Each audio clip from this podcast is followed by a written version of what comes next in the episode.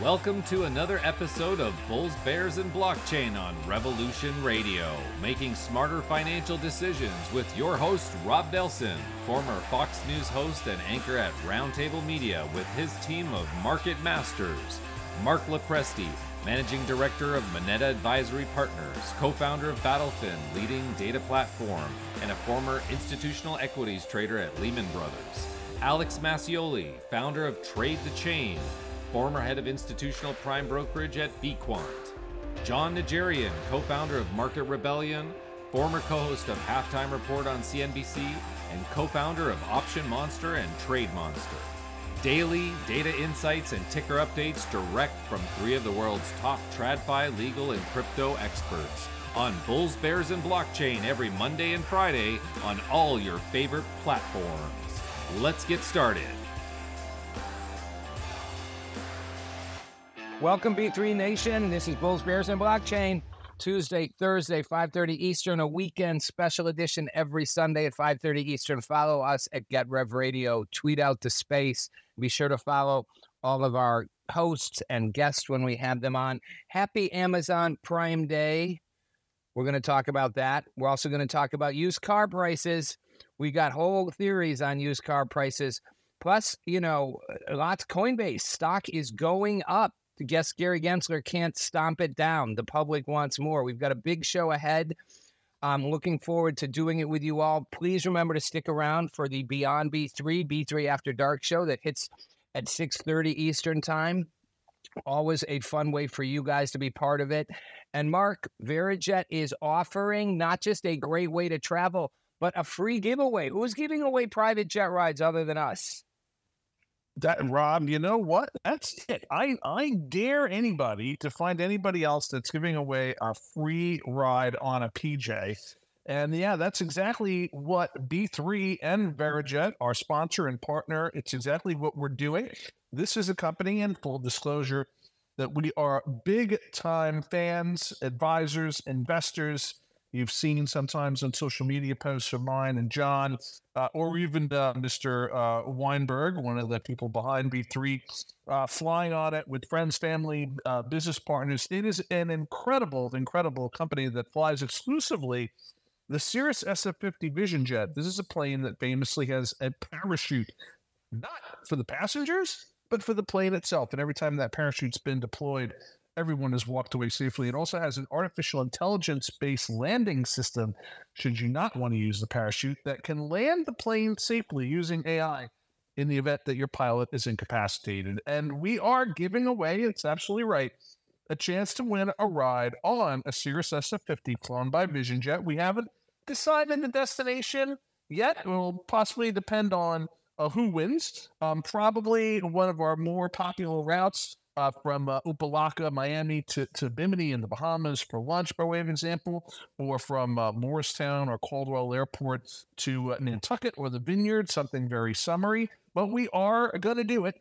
And to uh, win and to be eligible to win, you have to hit the link and share your worst travel experience, not private travel experience, your worst travel experience of any kind. And I see that our fearless, fearless producer has put that link up in the crow's nest. Folks, hit it, smash it, join. And I've said before, we may even, depending on who wins, you may even get a market master in the co-pilot seat if you want. Maybe you don't. I don't know. You might not be into that. But it's not off the table. Mark, Mark's going to be flying that jet for you guys. You get Mark is a pilot. Um, hey, Mark, random question before we jump into the the TradFi overview. Could you put parachutes on like big jets? Could, could we have a parachute on like a 737 or whatever? I mean, is that, I hadn't thought about it. Like, is it just cheap? They, it's like the seatbelts in the old days with GM. It just wasn't worth it. Could you actually parachute any plane down to the ground? No, you no, you can't. Um, you know, there there are some basic things, and I may not be a physicist, but there are some things that relate to weight and aerodynamics and all that that make it impossible. This is an aircraft that was purpose built and, and in part specifically built around this incredible safety feature. Um, and and you can uh, Google and see uh, video and pictures of, of this thing being uh, deployed, and it's at 100 100% success rate. Um, it's uh, truly quite. What a great B3 Nation! You guys just put in your worst travel experiences. Heck, make them up if you have to. I mean, this is a a, a fun opportunity. So, Mark, we got we got lots going on and i know we're going to talk about used car sales a little bit ahead but but but that's also part of your overview as well as we got you know cpi inflation data ppi data jobless claims all kinds of stuff coming up. So you're looking yep. at the week ahead. What are you seeing? Yeah, well, listen, um, we were very happy to see the market snap a three-day losing streak, as in I think in part, Rob, on the sneak peek into the CPI and PPI data that's coming out tomorrow and Thursday, respectively. We also have the jobless claims for the week on Thursday, of course. But the market's liking what it saw, thinking that we might get continued good news from this additional inflation related data flow. The Dow Jones closing up 317 points in change, just shy of a full 1% to close at 34,261. The S&P was up 0.67%, ending the day at 4,439 spot 26 and the Nasdaq gained just a little above half a percentage point to close at 13,760 points. I'm watching, as I mentioned on the Sunday show. Uh, we are at earnings season yet again. I still have Q1 earnings season decorations up. I have to put my Q2 earnings season decorations up now. We are watching big bank earnings coming out at the end of the week. JP Morgan, Wells Fargo, and Citigroup some potentially interesting uh, news coming out from those bank earnings. Some investors actually thinking that they are going to fare uh, less uh, than less well. Uh, terrible grammar, or I should say that the regionals will fare better than the majors. We shall see. FactSet, our friends there, the big time data provider, projecting that the banking sector overall will grow 14% year over year for this quarter or year over quarter.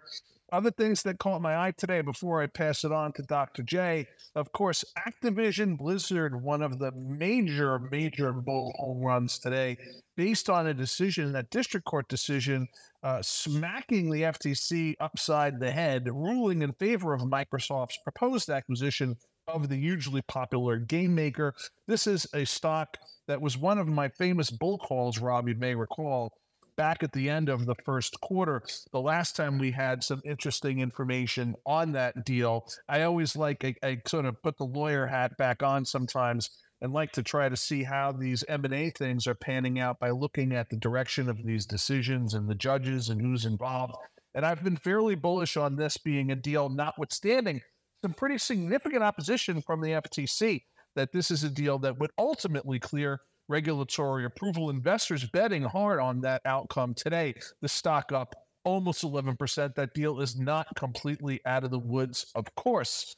So that's what happened in markets today and what caught my eye. Dr. J, how about you? It's like we're having we're, we're having rug pull issues with Dr. J. Mark, while we get his mic fixed. Um, yeah, you've been big on Activision. You were big on it before. What, what? Just so people listening, the market's bullish, right? The decision goes to an appellate court, right? And the appellate court, that's the Ninth Circuit. So they could go either way on this. You know, I don't know what your thoughts are, but does the market care? I mean, they're just going to respond differently if the market, if the no. court goes against them. Yeah, well, well, so the, the market does care, uh, but but just to clarify something, Rob, the FTC has the ability to appeal that decision, but it hasn't done so yet.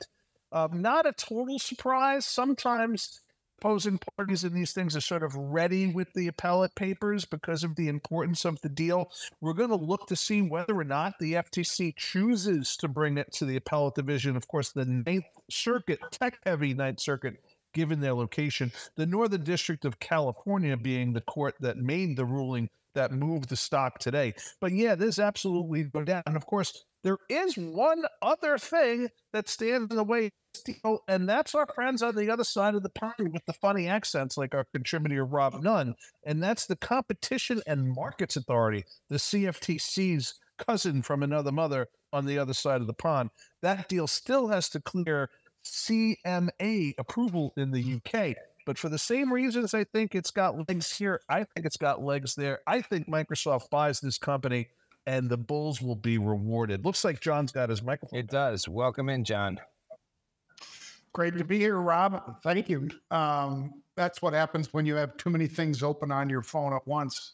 Um, hey, Rob, it was uh, a, an interesting setup for you know the readings that we're going to be getting, consumer price index, um, as well as uh, you know some of the surges we've seen in crude oil, in natural gas, and I think all of us kind of understand the the natural gas side even more because Texas has just been hotter than the hinges of hell. And the instant on or additional power that they can bring on in almost every state is natural gas. And they've relied on that heavily. And that's why natural gas has had such a move in the past uh, basically 20 days or so. Uh, I think a good portion of that is just because of the strong demand out of Texas. It's not the only place, of course, experiencing very strong um, demand for natural gas. I mean, natural gas today closes out at $2.73, Rob, as part of our fantastic futures. That's up uh, about six and a half cents. Volume is 120,000 contracts. That is huge because the natural gas contract is one of the biggest contracts in terms of dollar amount that it controls of any of the futures contracts. So that's a ton. Um, and then, Rob, I'd love to pop around with you on some of these stocks like uh, Zillow. Um, the stock uh, is still nowhere near its highs when it was up close to $200 a share in 2021. Um, and then as rates looked like they might start increasing and then actually did start increasing, the stock crashed all the way uh, down into the 20s from that, which is a tremendous drop. But today, Piper Sandler uh, raised Zillow, symbol Z, uh, to overweight from neutral. Uh, they put a price target on it that was $20 higher than their previous price target, $42 to $62. Um, and Zillow basically moved up to about $51 a share. And that's uh, a, a very good recovery. If somebody just got into it at the beginning of the year, they're up 57%. But if they unfortunately were into it when it was a triple digit stock, you know, at 200 bucks, um, this is just a recovery. This is not uh, a return to profitability uh, for that trade anyway. Another interesting one, Rob, Etsy. Um, Etsy, uh, basically, Morningstar analyst came out and said that um, he thinks the price target, he, because the name is Sean Dunlop of that Morningstar analyst, said that he thinks the price target should be at 167. The stock was just over $100 a share. So that's a very significant, almost 70% upside from here. And he says that uh, basically their wallet share across a bunch of verticals um, is extremely strong and he expects it to continue. So Etsy didn't quite make a double digit move, but it did make a strong move to the upside today. Some unusual activity during the session in that one. Um, and this one, I'm sure Mark or Alex could have comments on it because they're both huge car nuts. And WD 40, for all of us who have ever tried to loosen a rusty or a very uh, difficult nut off of uh, a vehicle, for instance, uh, WD 40 is one of the ways you make that happen, quite frankly. And uh, as Pete and I were musing on the uh, Rebels Edge show at 1 p.m. Eastern time each day, um, they they are basically involved in lubricants of all kinds for heavy equipment as well as you know just home appliances and so forth. Anything where something needs regular lubrication might be one of the targets for these guys. And as it turns out, Rob, that includes your toilet. Um, be, not yours in particular, Rob, but uh, they have a product called 2000 Flushes. And 2000 Flushes, uh, as the name implies, is supposed to keep your toilet uh, uh, flushing clean and bright for 2,000 flushes. And so anything that makes something slide easier, uh, I'll let your imagination run with that. Wow. Wow. Um, is, is part of what WD 40 does. Oh, don't Right, Alan? thinking WD. Oh. Not thinking the possible uses of WD 40. Please, everybody. It's all I can think about right now, to be honest. Words thrown around. Well, and that was about it from me, Bob. Uh, just a very quick update for sh- uh, Shutterstock. These guys um, are using what Mark Lopresti would call probably the two um, most uh, often used and misused uh, words in finance right now, and that is artificial intelligence. So Shutterstock has actually been working with OpenAI, the parent company of ChatGPT, since 2021 on basically using their images, using the photographs and so forth, illustrations that they have on Shutterstock. I'm sure many of you have seen that little watermark when you go to grab something on the net, you're looking for an image, it might have a Shutterstock um, uh, watermark on there. Well, they hope to use AI to push those pictures, those illustrations out to a lot more people. And that was good for a double digit jump out of SSTK today. So, John, just a couple quick uh, round robin questions for you. So, Shutterstock that's a smart move, right? I mean, if you're any big digital image library, you know, that's got maybe a little free use and a lot of people pay for subscriptions to, you know, to be able to use photos. That's really smart, right? That Shutterstock's moving into like realizing let's just partner up with AI. We can't we can't outrun them. Let's team up. Are they, you know, is that like a smart long term move? I think very smart. Um, you know, the stock wasn't up as much as uh, uh, AI was not up as much as Shutterstock was, but AI um, continues to just uh, drive higher. Um, today it closed out with about a one and a half, one and three quarter percent, somewhere in that range. Uh, moved to the upside, Rob. And when you look at uh, that one, you understand, as you said, uh, people are looking for uh, use cases with this artificial intelligence rather than going out and trying to create their own. They're trying to say, how do I make what I already do work better? Can I do it with less people and thus less salaries? Can I do it, um, as you said, with a better search engine, perhaps? For the types of images that somebody could see and then pay me, Shutterstock, to use? Yes. Uh, so I think it's a very smart. And one last one. I was going to ask you about about um, WD forty, but we we took that one off the table now after the after the lubrication comments. But just you talked about natural energy. I mean natural gas. And, and Texas and the heat. Do you think there's a market for you know Bitcoin mining? Everybody, right? Bitcoin mining. The great thing about Bitcoin miners is they can put that energy back into the grid if they want. They can go offline. They can rent it back in, so they can expand the grid. Is there a realistic market space for that where Bitcoin miners are able to like significantly offset the you know provide that additional energy in a way that you know natural gas does now but especially in places like texas and is that something that'll show up in in like publicly traded bitcoin mining stocks maybe?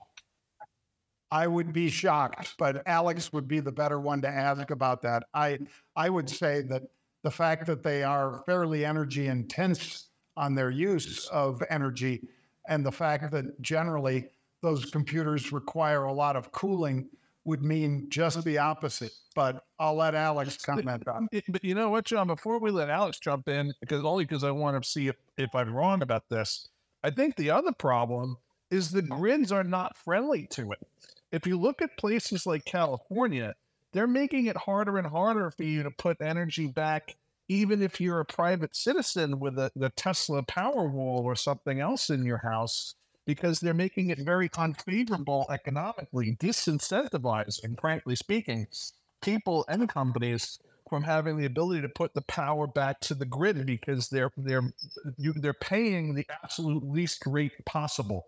So I think that it's the reasons you just mentioned, in addition to the fact that the grids, unfortunately, And we have a very complicated, dislocated system of grids in this country. There's not, as many people are surprised to hear, there's not one national power power grid. We've got Texas with ERCOT, that's its own thing, as of many things in Texas, its own thing. We've got PJM up in the Northeast. We've got a whole bunch of other grids. And it's only because I used to know some good energy traders that I know all of this crazy stuff. But the system's really not set up to support it, notwithstanding the additional concerns that John, I think, rightly points out. Alex Yeah, Alex- John and I have this right. Right? Because listen, Alex, I want to say before you you do that, the reason I asked the question is because I've heard Bitcoin mining miners and maximalists insist that they can, you know, that they can buy, they need to buy up power, but it's easy for them to turn it offline temporarily and then put it back on. So, to what Mark and John are saying, are the Bitcoin miners just trying to sell a, a, a kind of a good story that won't really work? Yeah, I, I really don't see it as efficient. And Mark's 100% right. I mean, uh, one of the basic principles that was really a fundamental to the business model was selling the energy back to the grid. And the prices have just been a race to zero, right? And there's there's a lot of rehypothecation of uh, of energy going back from solar panels Bitcoin miners, you name it. I don't know. I think Mark would know better than me. I don't know if there's a glut now of energy. I mean, that would be a wonderful thing as opposed to the uh, roving uh, outages of California back in the Enron days. But um, I, I, don't know that turning it off is is is the plausible or efficient way to go. Um, but I still think it's a it's a good business model. I mean, at least Vanguard does, right? Vanguard just snapped up 10% stake in uh, publicly traded Riot and has, I think, over 60 million uh, invested uh, between Riot and Marathon. So, um, business models working for some of these big asset managers uh, on the fringes. Interesting. Well, perfect segue into your crypto overview. By the way, you're listening to Bulls Bears and Blockchain Twitter Spaces Tuesday, Thursday, and a Sunday edition, 5:30 Eastern Time. Follow us at Get Rev Radio. That's where you're getting this from. Tweet out the space. Follow all of our speakers as well. Alex, what's the uh, and and look, we'll bring you in too. What's the uh, what's the story in crypto? Is it is it is volatility still low? No, I mean, as much as John and where's that at bring volatility or make volatility great again, it's uh, it's not coming into the equation. Another quiet day for the blue chip of crypto. Bitcoin's down half a per, half a percent, kind of boring, on thirteen billion dollars of trading volume. Uh, which is down 11.8%. We are expecting price to slip a little further in the short term on Bitcoin, um, but Ethereum is acting nearly the same, just down over a point modest 5.3 billion trading hands, volume down 21% there.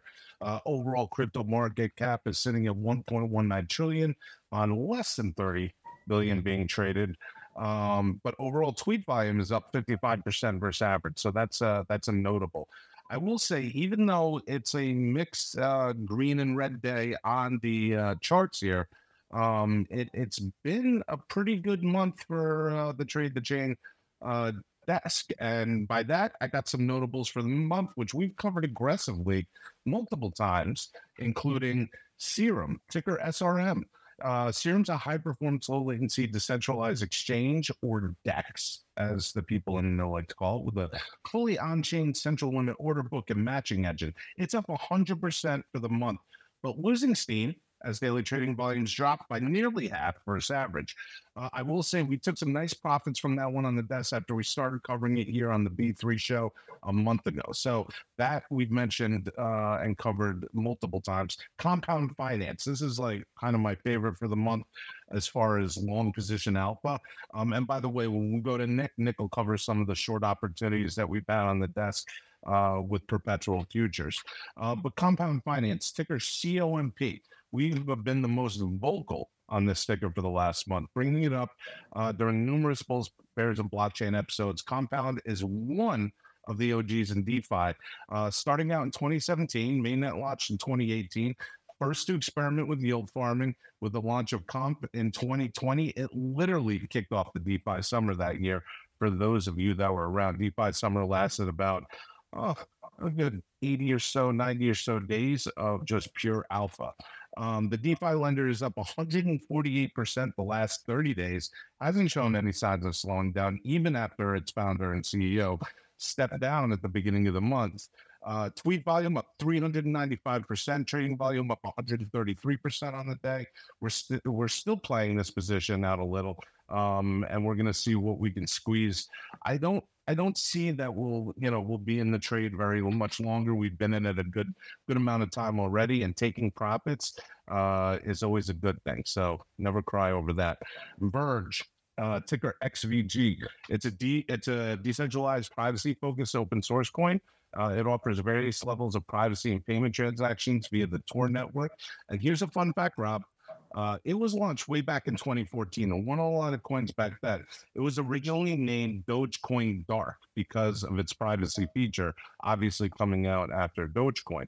Um, and it rebranded in 2016. Again, another one we've covered a month ago here for the listeners. And since then, we've seen 358% upside in price action.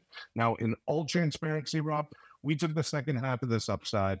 Um, but it, it, was a legendary trade nonetheless. We're looking for Verge to cool off, to heal some as we go into the lesser trading volume period of summer. good stuff. And that's all. Good stuff. Well, let me bring Nick in real quick. And Nick, I want to tease that We are later in the show going to talk about the the Mount Gox um, refunding creditors at least partially. For those of you who don't know, it was one time the biggest exchange, crypto exchange, and probably still is one of the biggest crypto uh, bankruptcies, that's going to affect the price of Bitcoin. We'll talk about that, or maybe it won't. But, you know, Alex is talking about Bitcoin perhaps dipping a little more. Give you a quick number chart assessment and your, you know, crystal ball prediction on what you would be doing right now, given given that. Yeah, appreciate you having me on, Rob. Um, so I actually, while you guys were talking, I was I, I kind of found something interesting on the chart. Um, I was I was drafting up the Monday range, which is the low and uh, you know the the peak to trough of the Monday session. So you know when Monday when Monday starts, when Monday ends, and everything's been trading extremely technically. We are actually in dead center of the Monday range as we stare down CPI tomorrow. Now, what does that mean? That means that there's a lot of indecision right now on the charts. A lot of people are betting on both bull and bear and anticipate anticipation of the big data print tomorrow.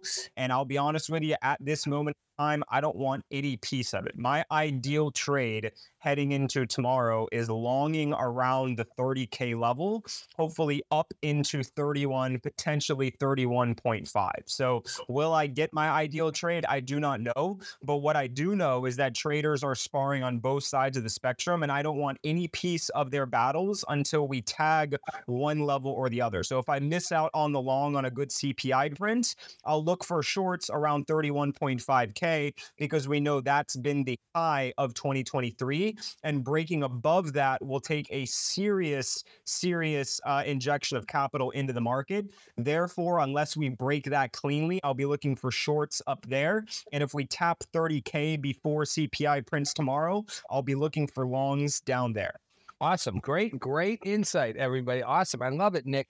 Um, Mark Lopresti, um, we got to talk about used car prices. So we had Tom Lee on um, last week, and he talked about how car prices are not adequately, you know, valued or appreciated for their role in understanding real inflation. So I guess if car, you know, if car prices stay high, then you know, then that's not a good sign for inflation, right? What's happening with used car prices? And I love that where used car prices have become this important data point, but there's a method to the madness behind it, right? Yeah, no, listen, that's absolutely right, Robin. And I, I, I, I have to just pause to say to Alex and Nick, what an outstanding uh, crypto update. You guys, it's always right. It's always tight. Uh, I really enjoy listening to it. Um, so well, kudos to them.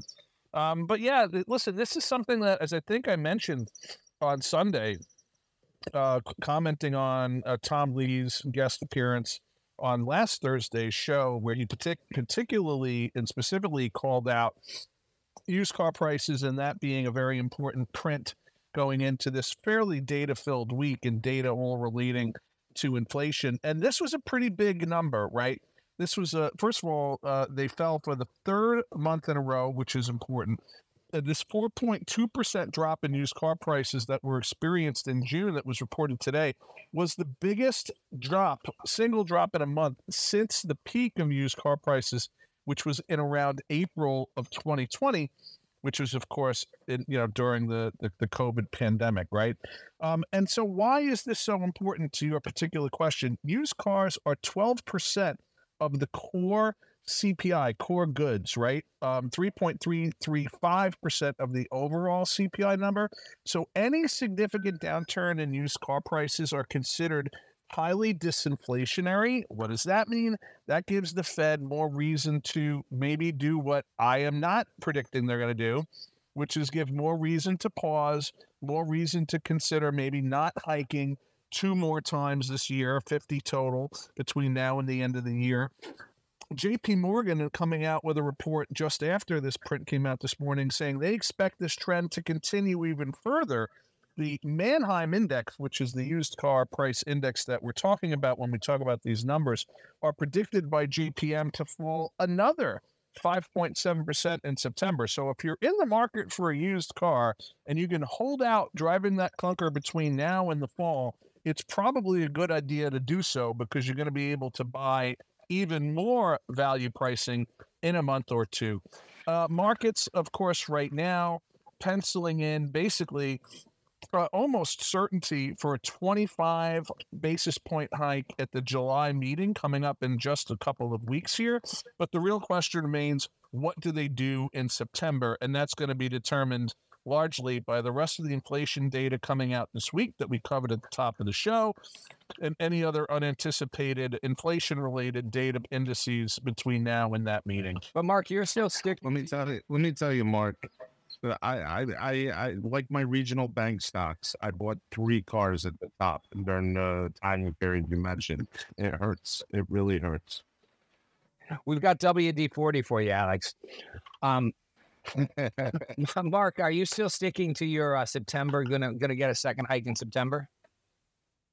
You know, um, I don't know that I ever said September, Rob. What, what I've said from the from the beginning, or more precisely, since the June FOMC uh, meeting and um, release of the minutes, that we would see two more 25 basis point hike prints between now and the end of the year.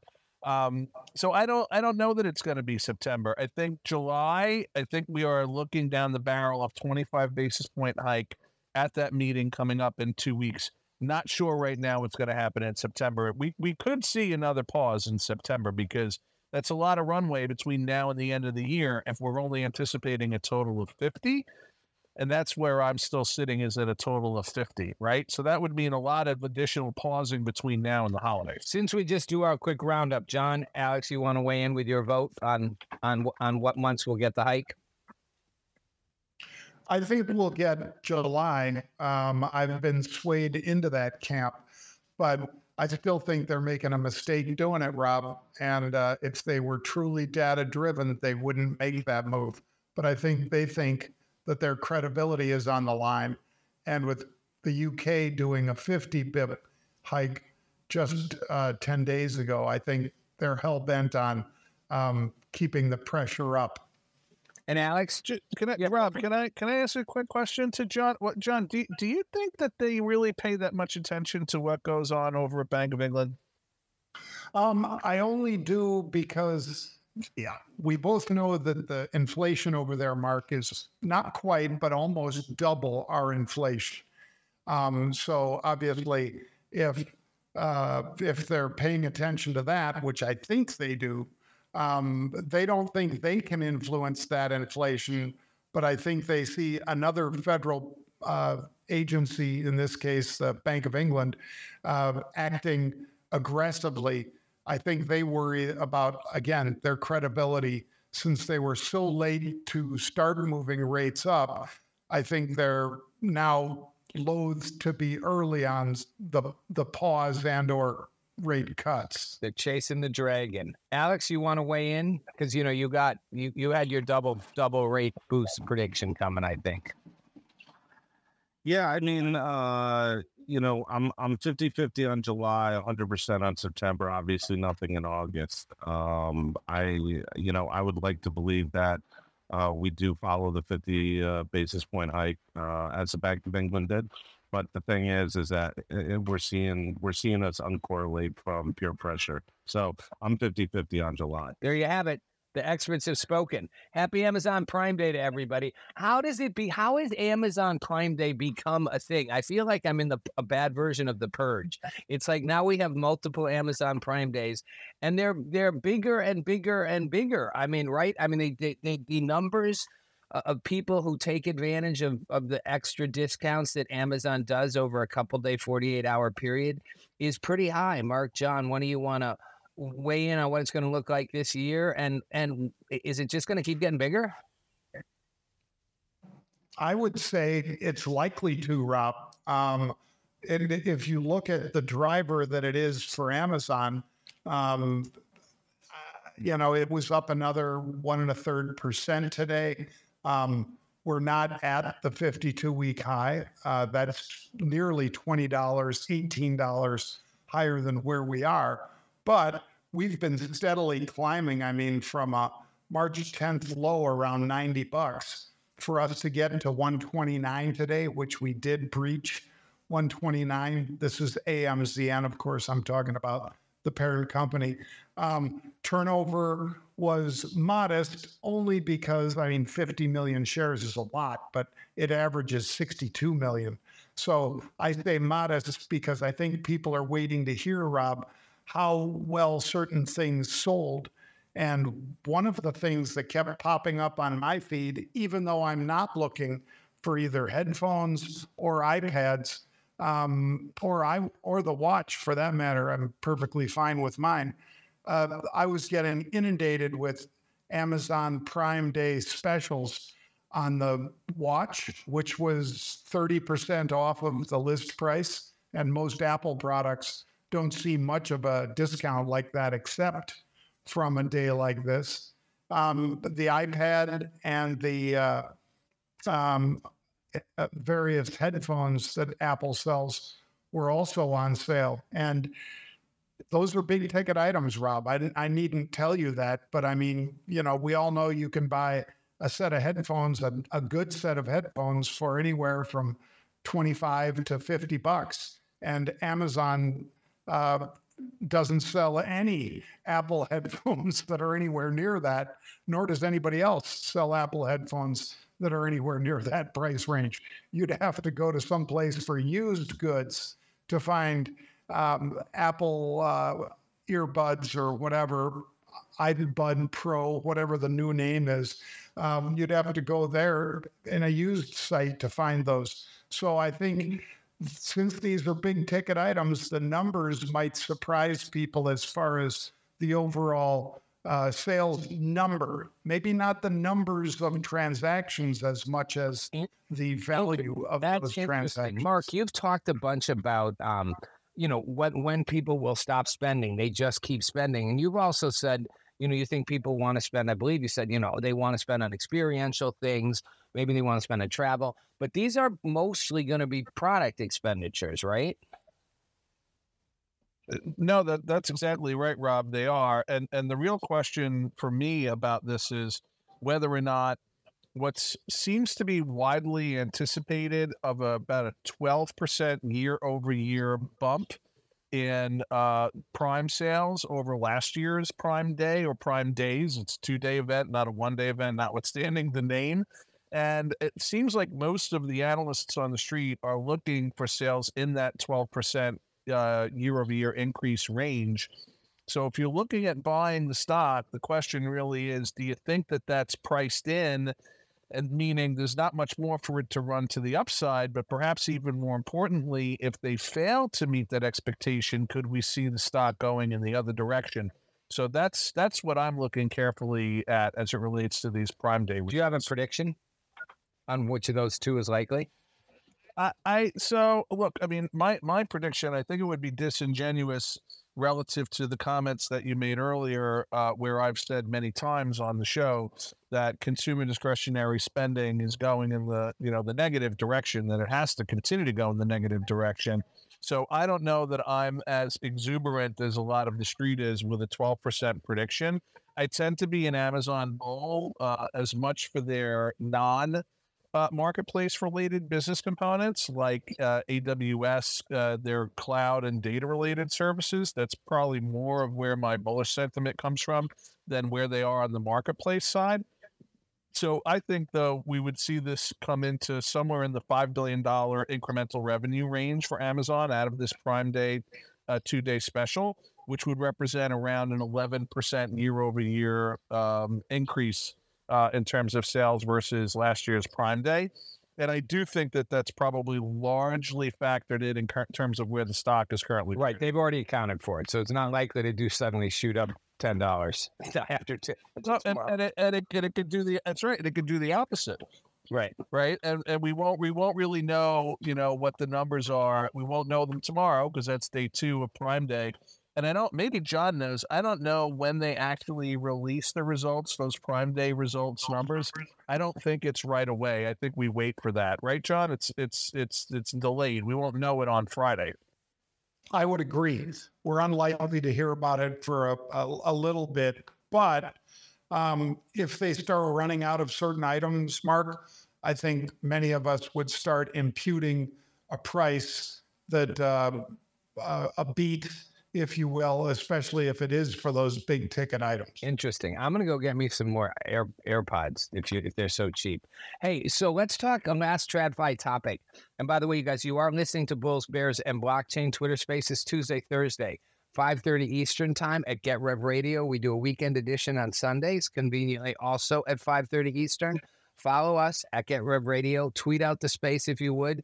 Follow our hosts and stick around at 6:30 for the Beyond B3 show where you guys B3 Nation get to participate.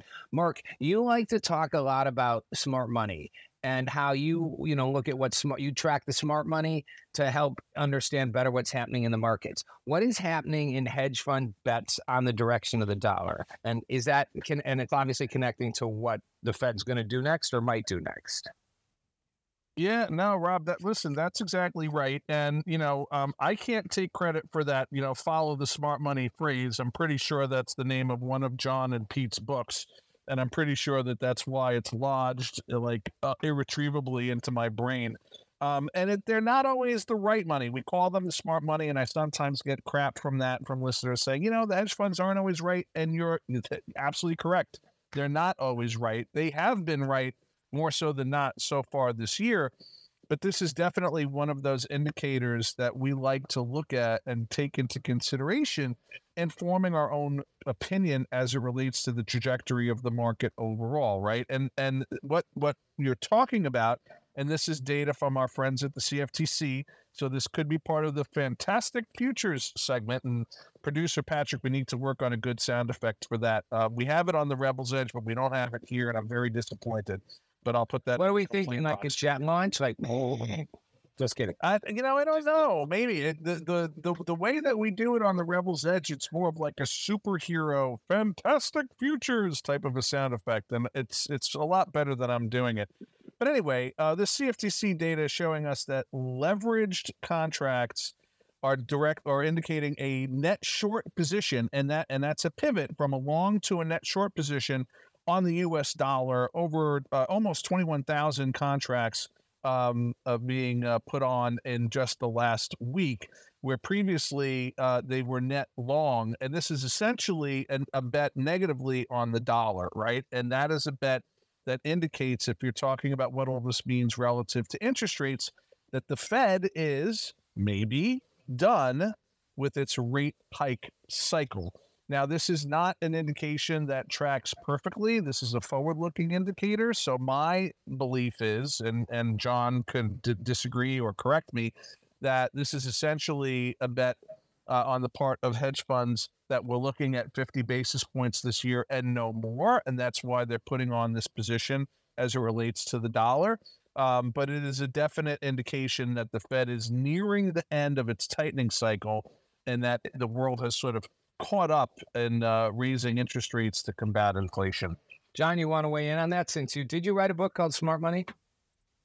I did. I follow the smart money. Mark is exactly right. And uh, so thank you for that, Mark. Um, and if, if indeed we are, Rob, finally, mercifully, at the end of a credit uh, tightening, and in fact go to an extended pause. Um, this is the sort of action in the market that market watchers are telling you the market is saying will happen. There was a very, very large trade today, Rob, of the one day out. We talk every once in a while about zero days till expiration options.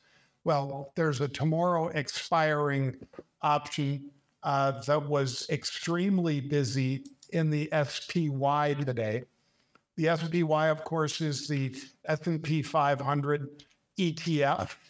Um, it is uh, trading at, it was trading today at about 440 and 62 cents because the main index is 4,406. So obviously, this is one tenth that size. Um, they traded 50,000 of the 445 calls. So that's 5 million shares of the uh, $445 call. That's a big bet that whatever happens with our CPI print tomorrow, we're going to see a positive market reaction. We shall see. That's a big bet, though, and it's a bet that expires this week. This week, get it this week. John, do you, do you, John, do you think that that was in part because of the used car price print we got today? It could have been. It came later in the day, um, but it could have been Mark.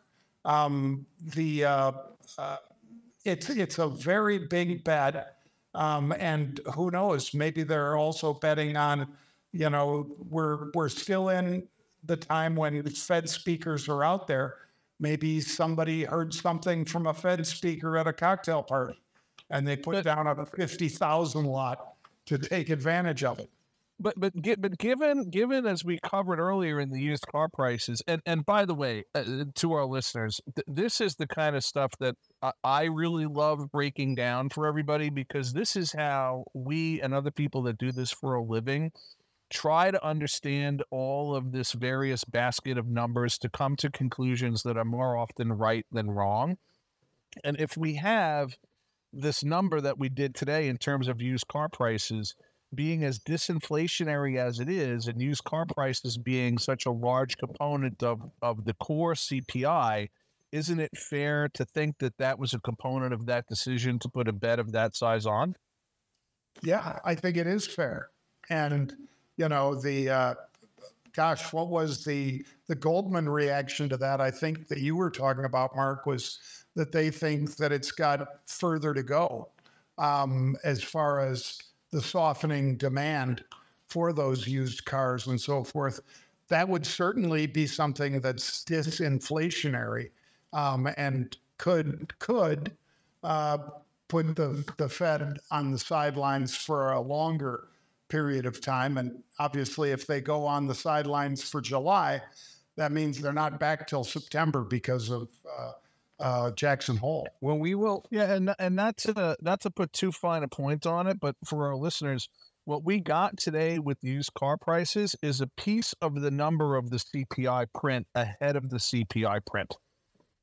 And and that's why this is so important. That's why we get into the weeds on these individual components because you're getting an indication, an inflationary, a disinflationary indicator ahead of the larger indicator that the Fed relies upon and the rest of the market rely upon so much as to where inflation is headed. That that's why we're you know, sort of beating that dead horse because it's no, but it's, it's a big part of good, how Mark. we do. Yeah, I don't want to say it's beating a dead horse. Everybody, I mean, you're listening to these guys break it down, and that breakdown is how they're looking at it, and that you you are looking t- between the lines, understanding where these things are coming out, why it's significant, why the the, the number is significant, also why the fact that it's as you called it a preview of the bigger picture, you know, the the bigger print is is important. So I think it's great that you know everybody listening, this is like getting the inside. This is what these guys are going to be talking about, you know, over steak. Um, we are going to shift to crypto. Alex, I know you know you and Nick have been waiting. Uh, we got a couple, and we'll run a few minutes over. We do have the Beyond B2B show coming up in, in about 10 minutes. We'll go a little long with this so we can get all our crypto stuff in. Um, Alex, Coinbase, um, Coinbase stock is going up. So what what does that mean? I mean, investors are, are saying it's publicly traded company. Gary Gensler's, you know, literally on a mission to kill it. he doesn't seem to be succeeding. Is that what the, the takeaway is? Yeah, yeah, you know, I, I just don't think there's a lot of confidence in what he's doing. But you know, the, the Coinbase saga is getting more intriguing by the day. I know that we've all discussed it here uh, on the B3 show, particularly with uh, Mark's uh, segment. Uh, what is Gary up to now? Which I do miss, uh, and I haven't heard John call him a poser in quite some time now. Um, but yeah, l- let's start off with what happened with Coinbase stock today. Uh, ticker COIN coin. Um, shares of coin opened up today with higher than normal volatility, and by 9:56 a.m., it just was a rocket ship uh, heading to the moon. It hit its daily high uh, right before 11 a.m., up as high as 16% today to 91.74, uh, before settling down around the 10% uh, area at market close. Um, but what's interesting about this is, is is this is due to the fact that Coinbase reached an agreement with the CB, CBOE's BZX exchange to maintain a, a, surveillance sharing agreement for five of its spot Bitcoin ETF applications. Now, you guys have heard us talk about the ETF applications, the nauseum, on a couple of episodes in the last, let's call it, uh, four to five weeks. Um, but you know. Coinbase may be providing these services to like really blue chip companies. You got uh, Wise Origin, you have Wisdom Tree, you have VanEck, Invesco, and you have Cathie Wood's ARK 21 shares. The thing is, is that they're being sued by Gary Gensler over at the SEC. But yet, all these guys are signing service agreements for surveillance sharing with them to be on the CBOE. Um, it's really it, it's getting more fascinating by the second to me. And uh, if, if Gary G wasn't feeling the heat before from all the jokes along his way, this definitely has to be embarrassing uh, as far as I'm concerned. Um, furthermore, Coinbase shares have risen 50% since the SEC filed their case year to date. Uh, I'm sorry, filed their case, and year to date, 154%, which is telling me, Rob, that investor sentiment on the other side of Gary's legal case, or at least is not considering it as a potential death blow. And for folks that believe Bitcoin don't want direct exposure to it, buy some Coinbase stock. Correlation to Bitcoin is 0.92% out of uh, 1%. Uh, so basically, they ride or die together, um, or at least they have thus far. Uh, one additional note on the bullishness of coin stock as it goes through this SEC debacle, and yet all these big guys signing them up for uh, surveillance sharing firms. Cathie Wood's uh, firm ARK, which I know Mark and John love to talk about, uh, has purchased 400,000 uh, coin shares since the beginning of June, hasn't sold any yet. Uh, not a bad unrealized return so far. So it's interesting. I see Mark has yeah, hand up. But yeah, I, I got I got to ask a question, um, Alex. And and look, I am certainly not rooting for the SEC. I am certainly not rooting for the demise of Coinbase. I am certainly not rooting you know, to be a, a Bitcoin uh, bear. But we saw a pretty massive sale of stock on the part of Brian Armstrong recently. What? How do you? How do you Agreed. factor? How do you factor that in? That's that is traditionally a pretty freaking bearish indicator. In addition to the fact that the stock is as as up as much as you just accurately pointed out, both since the SEC started its case against Coinbase, as well as on a year-to-date basis. Does this thing like it, it could it even possibly go higher? I understand the correlation to Bitcoin, but like, how could this possibly have more room to go to the upside? And more importantly, what do you make of the Brian Armstrong stock sale? It was pretty massive. Sure. Well, I mean, uh, so let's break it up into two parts there. One, the upside. Um, you know, the, the upside is definitely contingent on market outlook and what market performance is doing. So the better we we perform in crypto, uh, the better the coin stock is going to perform. Perform. We've seen it time and time again. Um, right now, there's a lot of people calling for, "Hey, we're walking out of the the woods of crypto winter right now." Um, and we're going to start going into a cycle or bull cycle in 2024. And if that's the case, then I do see uh, room for for higher growth. As far as numbers are concerned, they pulled down some tremendous numbers uh, for their earnings on revenue from execution fees as an exchange. Sure, they were light the last, let's call it 10, 12 months, but that's because there is less trading done through in the bear market. As far as Armstrong selling, I'm one, I, we're all entrepreneurs here. I believe all entrepreneurs should be able to have uh, incremental liquidity as they go through their journey of a company and life cycle. It does not mean uh, that they are they're against what they are what they've built. I think it's more it's uh, reward for what they've accomplished. Um, number two, if you put down incremental numbers, I believe one and and Nick and I discussed this on our trade the table uh, last week. Um, founders tend to sell local tops, uh, and that's what we saw. If you chart out his selling, um, Brian Armstrong has been famously selling local tops of the stock. Uh, two, he hasn't sold that much in uh, uh, against two different uh, metrics. One, the overall cap of the company, and two, against other institutional holdings.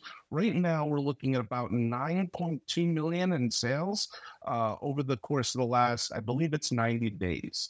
So I don't see that as extreme, and I, and I do believe in his ability to get liquidity. He doesn't have a long history of selling any sort of large bundles of coin stock. Hey, Alex, quick last question before we move on to, to an interesting conversation. Um, do, do you think that Coinbase stock, based on what you're looking at, you're saying the market's sort of kind of going, these big companies partnering up, they're kind of going, Gary Gensler's wrong. He's not going to succeed, whatever it is. Do you think this is a short term boost, or do you think that, that Coinbase's stock is going to kind of likely continue to grow d- despite what Gary Gensler does? I mean, you, you're regulating this, co- you're trying to squeeze this company with punishment but the very people that it's partnering up with would be like, why would they partner up if they thought that punishment was going to like shut down markets in the U.S.? I said John probably knows more about this because he, I think he has a Gensler meter at home, but I think there's more members of Congress that want him fired uh, than people want him to win against Coinbase at this point. Um, in all seriousness, I, I, see room for the stock to grow uh, based on uh, two things. If there's an ETF. I think that's going to be a big deal. Okay. As far as the excitement of a BTF being approved, I think that's been baked into this market for five years. So I don't see excitement in the crypto markets really, except for the possibility of the money that's going to be available to buy Bitcoin. That's going to be exponential. The news cycle won't do it. But as far as coin stock is concerned, a Bitcoin ETF approval will, uh, I believe, boost the shares. Um, and uh, two, as long as they're able to keep playing along and battling Gensler in what he's throwing at them, I, I think sentiment is is rooting for Coinbase. I'm rooting for Coinbase, and I never liked Coinbase. Um, but I'm right there in the trenches with them, you know, in spirit. John, is Gary Gensler can, can we get John? I was just going to say, Rob, can we get can we get John's well, lead on this because I, I think we've got Gary Gensler's opposer. well, we know the answer to that. He is a poser, and he's lucky to still have a job. Um, but I don't think it'll be long lasting, and he might not make it through this administration even. So, uh, if he were to um, really line up against uh, Larry Fink over at BlackRock or some of the other very, very powerful folks that have now put in for, because this isn't just, uh, you know, no offense to the Winklevoss twins, but who's, who do you think swings more, uh, uh, a bigger political stick in Washington? How do you say no to BlackRock, John? Yeah. How do you say no? That's my point. So I don't think he can, Alex.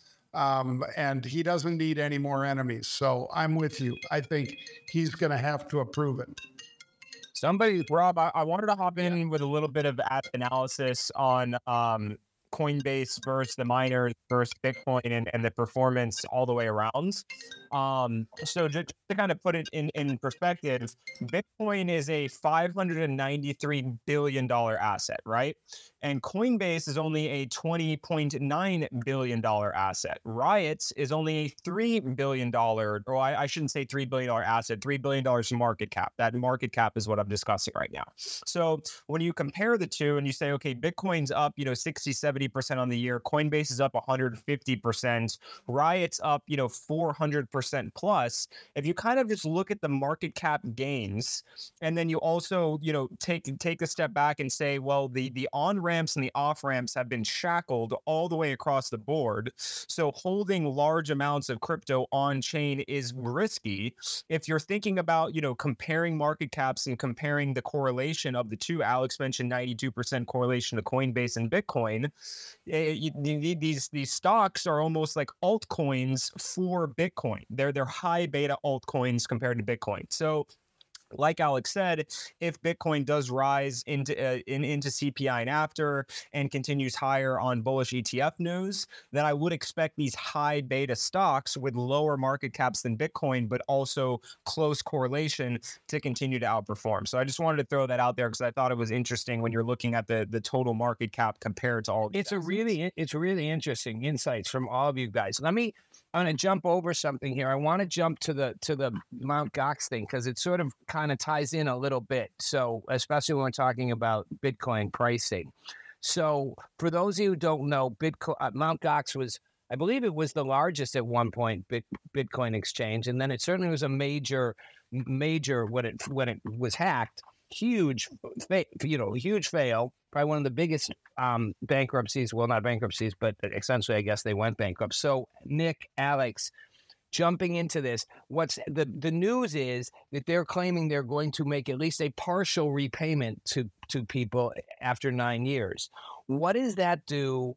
For I mean, these people watched all their Bitcoin go away, right? What does that do now? They're going to get a significant amount back that's going to put a significant amount of Bitcoin into the system, right? I mean, it, it was it was like 800, right? It was it was how much Bitcoin was it? 850 It was it was it was 845,000. It was it represented 4% of Bitcoin's total supply.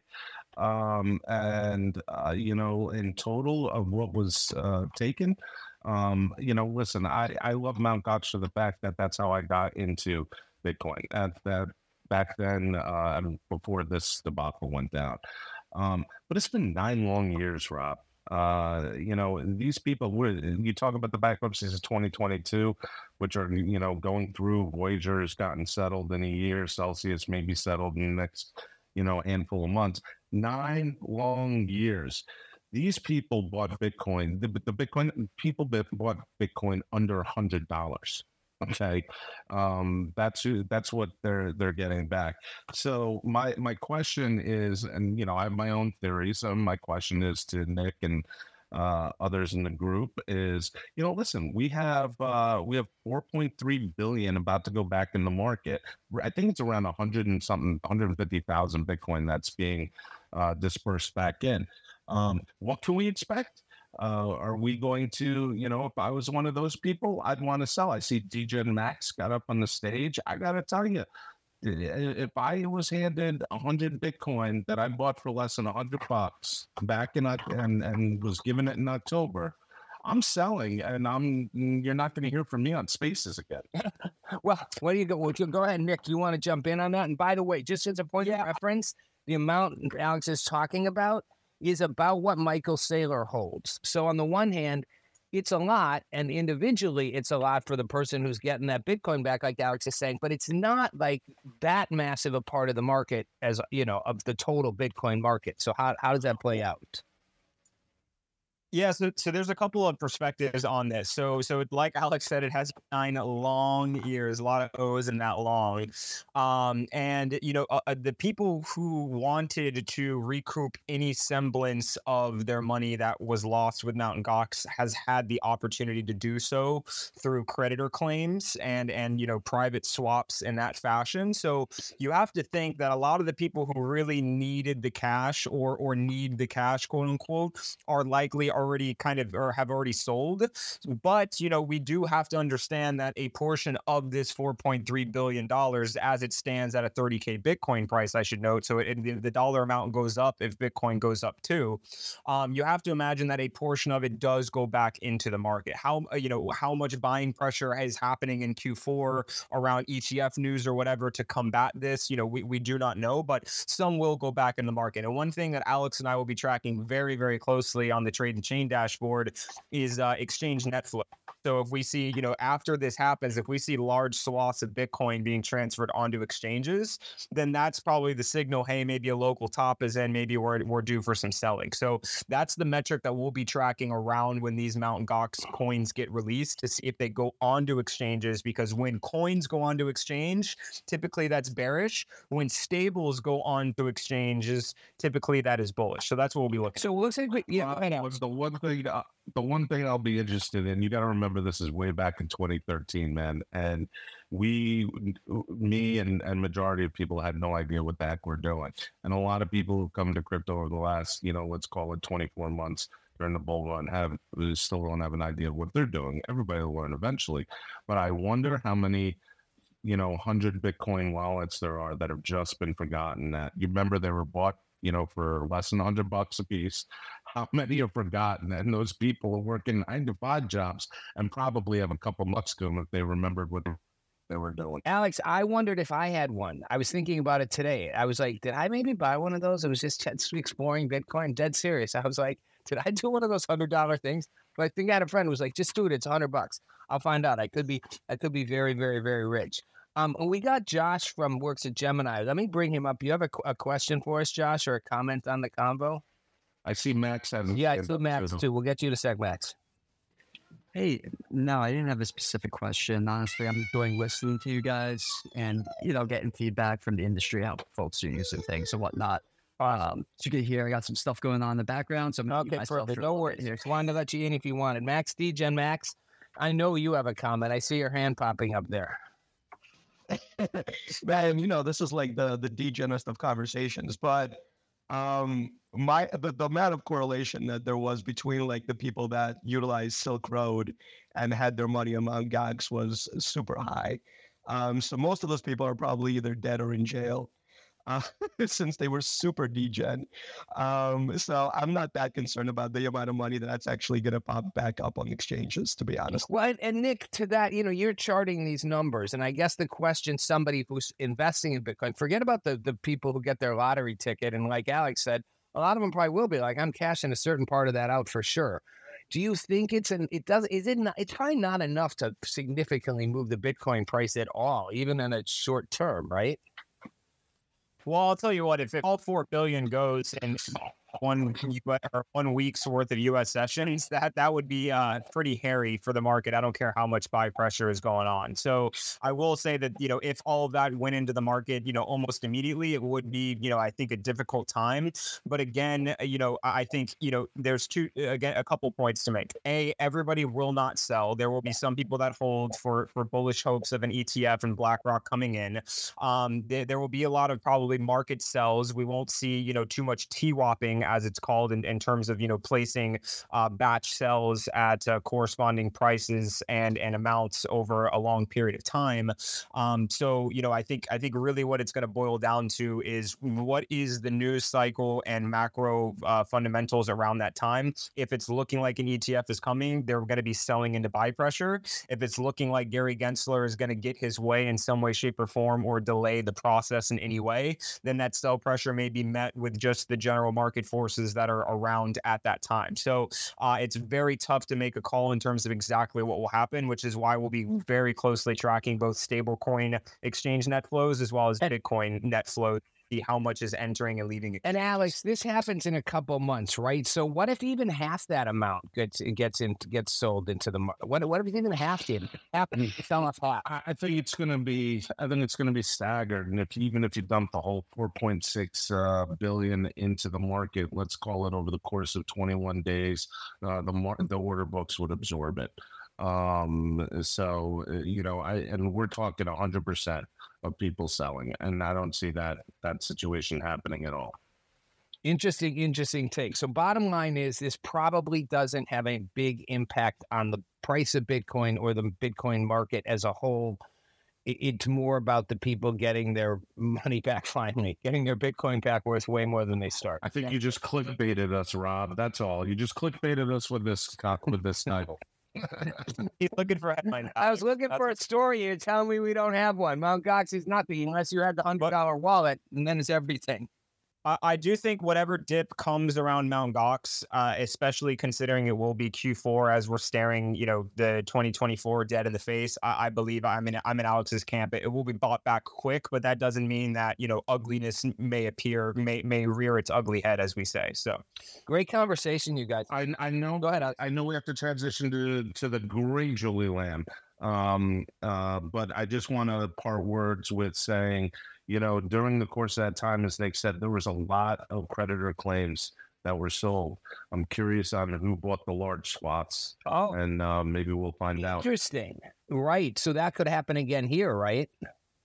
Well, I mean, we'll see, but it was more advantageous over the last five years. So I'm curious to see who bought it, whether it's uh, institutions, uh, governments, uh, Michael Saylor, or maybe you. Alex, will that all be apparent because when they will, will that be clear after they start after they start giving? Will it be obvious? We'll, we'll never. Those were all OTC deals, uh, just trading pink slips. Got it. Interesting, interesting conversation, you guys. Yeah, it is time. It's Bulls Bears and Blockchain Twitter Spaces Tuesday, Thursday, and a Sunday edition, five thirty Eastern time at Get Rev Radio. Thanks for joining Rob Nelson, Alex Massioli, Mark Lopresti, and John Najarian with another great episode of Bulls, Bears, and Blockchain, twice a week on Revolution Radio. Whether you're new to the world of Web3 finance or an experienced investor, we've got you covered. Follow us on Twitter at GetRevRadio and visit our website at revolutionradio.io, helping you make smarter financial decisions. This podcast is a part of the C Suite Radio Network. For more top business podcasts, visit c-suiteradio.com.